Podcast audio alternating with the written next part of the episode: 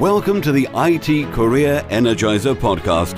For anyone who wants to build and grow a career in IT, develop and improve your strengths and skills, be inspired and motivated by the successes of others, manage your career progression, and achieve your IT career goals.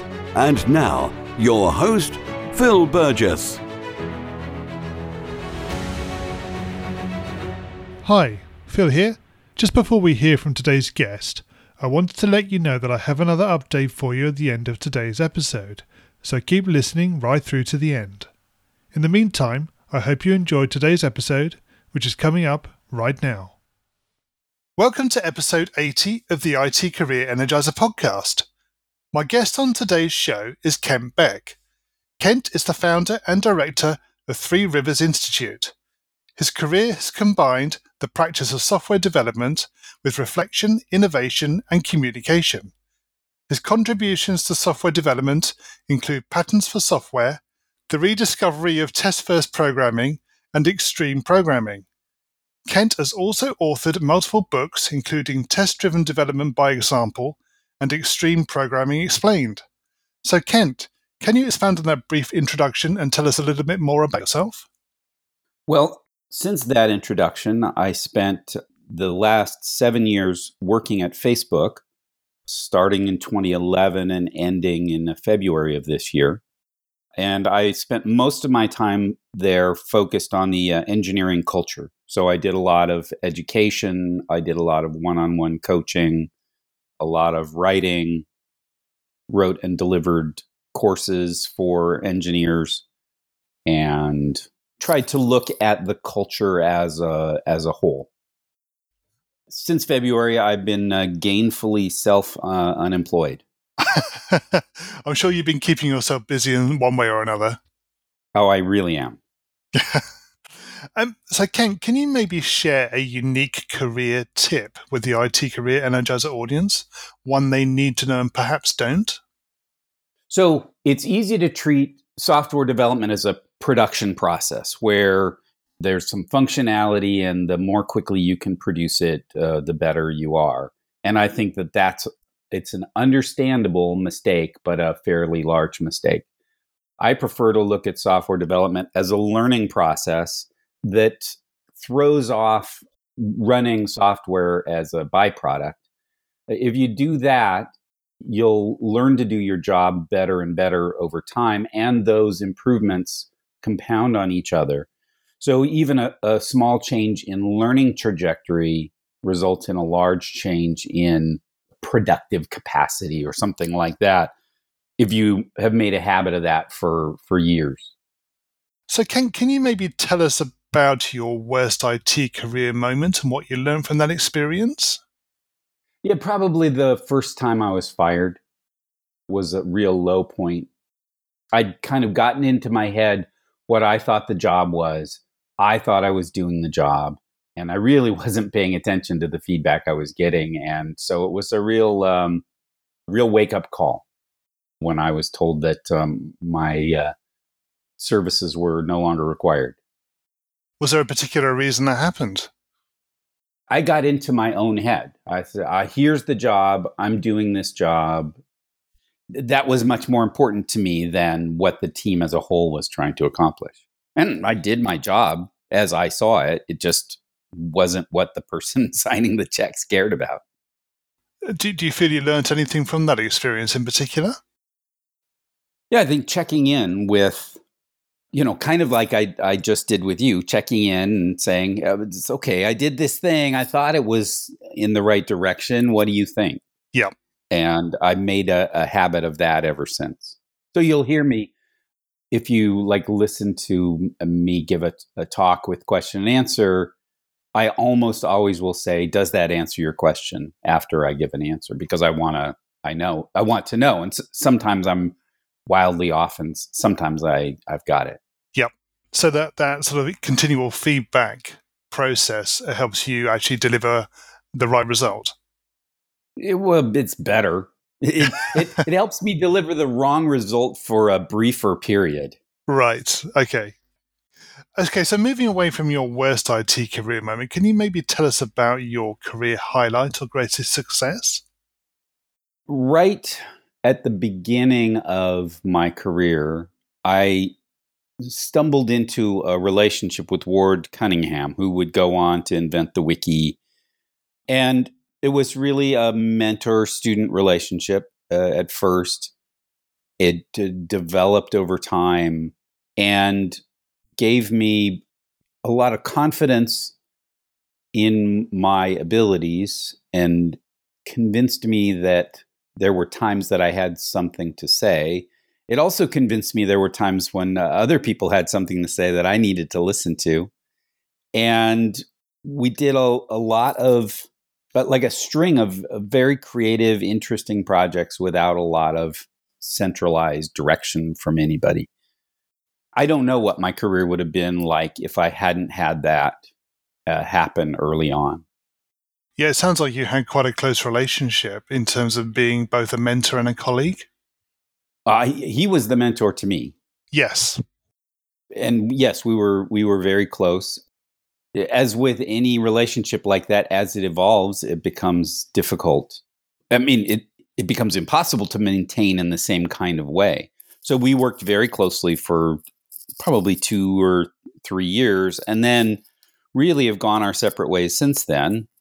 We see each other from time to time. Our kids played racquetball together, and right. And so we would, you know, the, we would encounter each other a bit, but our technical careers have really been separate since then. Sure. Do you feel that was a foundation of, of many of the things you went on to do subsequently? Yeah, I think, for example, this this habit of checking in started very much with the work that I did with Ward. So we would we would spend a few hours maybe programming something, and then we would go have a coffee and uh, talk about not just the content that we'd worked on, but the process that we'd used for it. We also had that sort of retrospective feedback at the level of minutes. Like, we used four keystrokes to make that change. Is there a three keystroke version of that? Oh, so we were constantly optimizing everything from the micro, micro, the motions, time, like time and motion stuff, all the way up to how does this fit into society? So, can can you maybe tell us what excites you about the future of the IT industry and careers in IT in particular? I'm not sure I'm excited. Let me think about that. um, things are definitely going to change radically.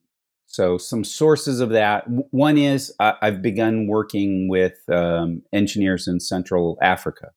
And there's a huge pool of unbelievably good engineering talent in Africa that hasn't been tapped when that starts to become productive, the world of programming is going to take a big jump up. It's a it's a billion people, relatively few of whom, percentage wise, even have had the chance to be programmers. Yep.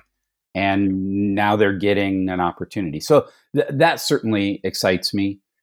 On a more technical front, I think I think it's possible for large scale collaboration to happen in a way that hasn't been possible. But we're going to have to confront some of our hidden assumptions about what goes into collaboration, both technically. For example, the pull request, code review, merge, deploy model, I think is is starting to run out of steam yep. and we're going to have to find ways of of having finer grained commits and quicker path to production, better feedback from production, but also the we're going to have to confront some of the limitations of the social structures that we've built around programming, where people with certain backgrounds, uh, certain genetic makeup, have a sense of privilege, and it doesn't line up with actual ability. Sure. So we're going to have to find ways of building and maintaining teams and teamwork across a, a greater variety of thinking styles and cultural backgrounds and so on. So I think there's there's a lot there and things have the potential to change a lot. Things also have the the potential to just kind of stagnate if people think, "Oh, we've got this solved." Yep, very true. So you think there's certainly um, sort of an increase in the in the trend of diversity. You see that as something that's going to continue. It might or it might not. the uh, pale males might uh, assert their control of the situation, and the and the whole that whole thing falls apart. I, it's not what I want. Yep. I think the world has big problems. Engineers and software engineers can be part of addressing those problems, and we don't have near enough engineers to throw away five sixths of the world's engineering talent just because it happens to be female or have melanin in its skin. Okay, we're going to move into the reveal round now. We'll find out a little bit more about you. So, what first attracted you to a career in IT? Uh, my dad was an electrical engineer and then a programmer. And when he gave me my first book about BASIC, uh, I was like remembering. It was not like learning. It was just like, oh, yeah, yeah, yeah, no, that's how that works. Yep, yep, yep. So it was uh, really, really a natural thing for me to do. Sure. So you you felt, well, you found the logic behind it quite straightforward. It just worked with the way you think. Yes. I mean, I also worked very hard. I was I was that kid who would take home a microprocessor manual and just read it over and over again and memorize the instruction encodings, even though I didn't really quite understand what was going on. Uh, I was just obsessed with the topic. So it's hard to tell what of that was some kind of inborn talent and, and what of it we can just attribute to OCD. What is the best career advice you've ever received? Hmm. I'm not much of an advice taker. so I think I'm going to pass on that one. It's funny. I mean, you you say that one of the I think maybe the very first person I had on this podcast, guy called John Sonmez, he said the best piece of advice he, he could give was to ignore every piece of advice you ever receive.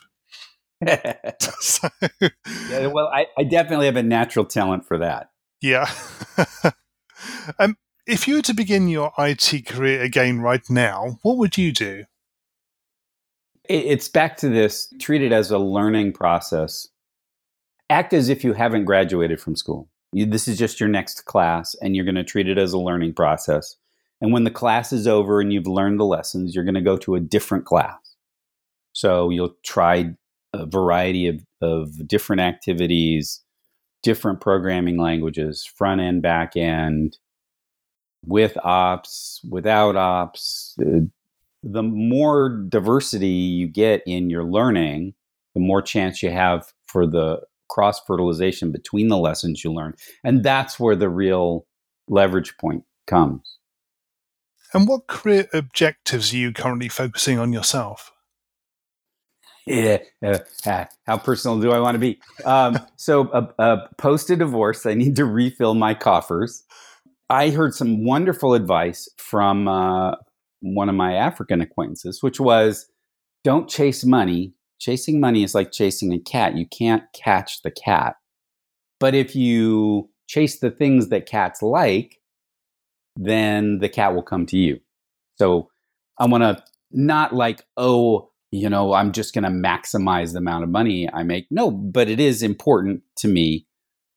My focus is on longer term relationships especially with large scale uh, software development. I think that's that's something I have now a, a, lot of experience with, and I have some ideas that aren't widely shared. So that's a focus. Uh, I'm also going to do uh, individual coaching because I received the benefits of that uh, as a young engineer, and I think again with this production model where senior engineers are just trying to produce as much code, it's much more highly leveraged to produce better engineers than any amount of code that you could write. So I'm I'm going to spend my time doing that. But I'm also in a career exploration mode where I'm trying art and music and different audiences for the things that I have to say, whether am I do I have the most leverage speaking to a very geeky audience or to a more business audience? I really don't know at this point. So I'm trying lots of little experiments. And what's the number one non-technical skill that has helped you in your career so far? Through dint of a lot of hard work, I come to a place of compassion more quickly than a lot of people seem to. So if somebody is doing something that doesn't make any sense to me, I'll get annoyed just like anybody else. But pretty quickly, I start to try to see the situation from their perspective. And I think that's a powerful habit. So I was just in a tough negotiation, and the other party was just like, why could they possibly be behaving this way? And then I thought, oh, well, you know, they've made a commitment to somebody else. They try and get me to agree to something I said I wouldn't agree to because they've already made a commitment. Well, that would make sense. Okay. So I don't have to change my position, but it's very helpful for me to be able to see the situation from the other person's perspective. Can can you share a parting piece of career advice with the IT Career Energizer audience? Uh, learning works better in a community. So it can be easy for like the stereotypical programmer to go off and work on something alone. And that's also my impulse. But I know through lots of experience that I learn faster, I learn better if I share that learning experience with somebody else. And finally, what's the best way we can find out more about you and connect with you?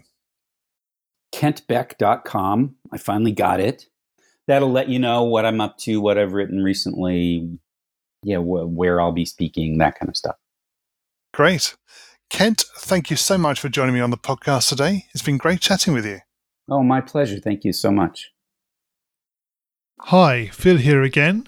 As mentioned at the start of today's episode, I've got another update for you.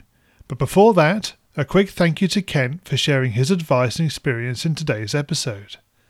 As usual, you can find a show notes page for today's episode on the IT Career Energizer website at itcareerenergizer.com slash E80. My guest on next week's show is Michael Bolton, who is co-author of Rapid Software Testing, so another great episode coming up. It's now 14 days until the IT Career Energizer podcast moves to its new schedule of three episodes per week, and the official launch of the podcast Facebook group, which I'll be telling you more about on 5th of November. In addition to these two previously announced changes, I'm also going to be introducing new types of episodes which are more focused on roles, technologies, methodologies, career skills, and so on. The intention is to broaden the podcast range of episodes and to provide you with even more value. These new types of episodes will start to be introduced after the 100th episode. Thanks for listening through to the end of today's episode. Until next Monday, have a great week. Thanks for listening to the IT Career Energizer podcast. To find out more about building a successful career in IT, visit itcareerenergizer.com.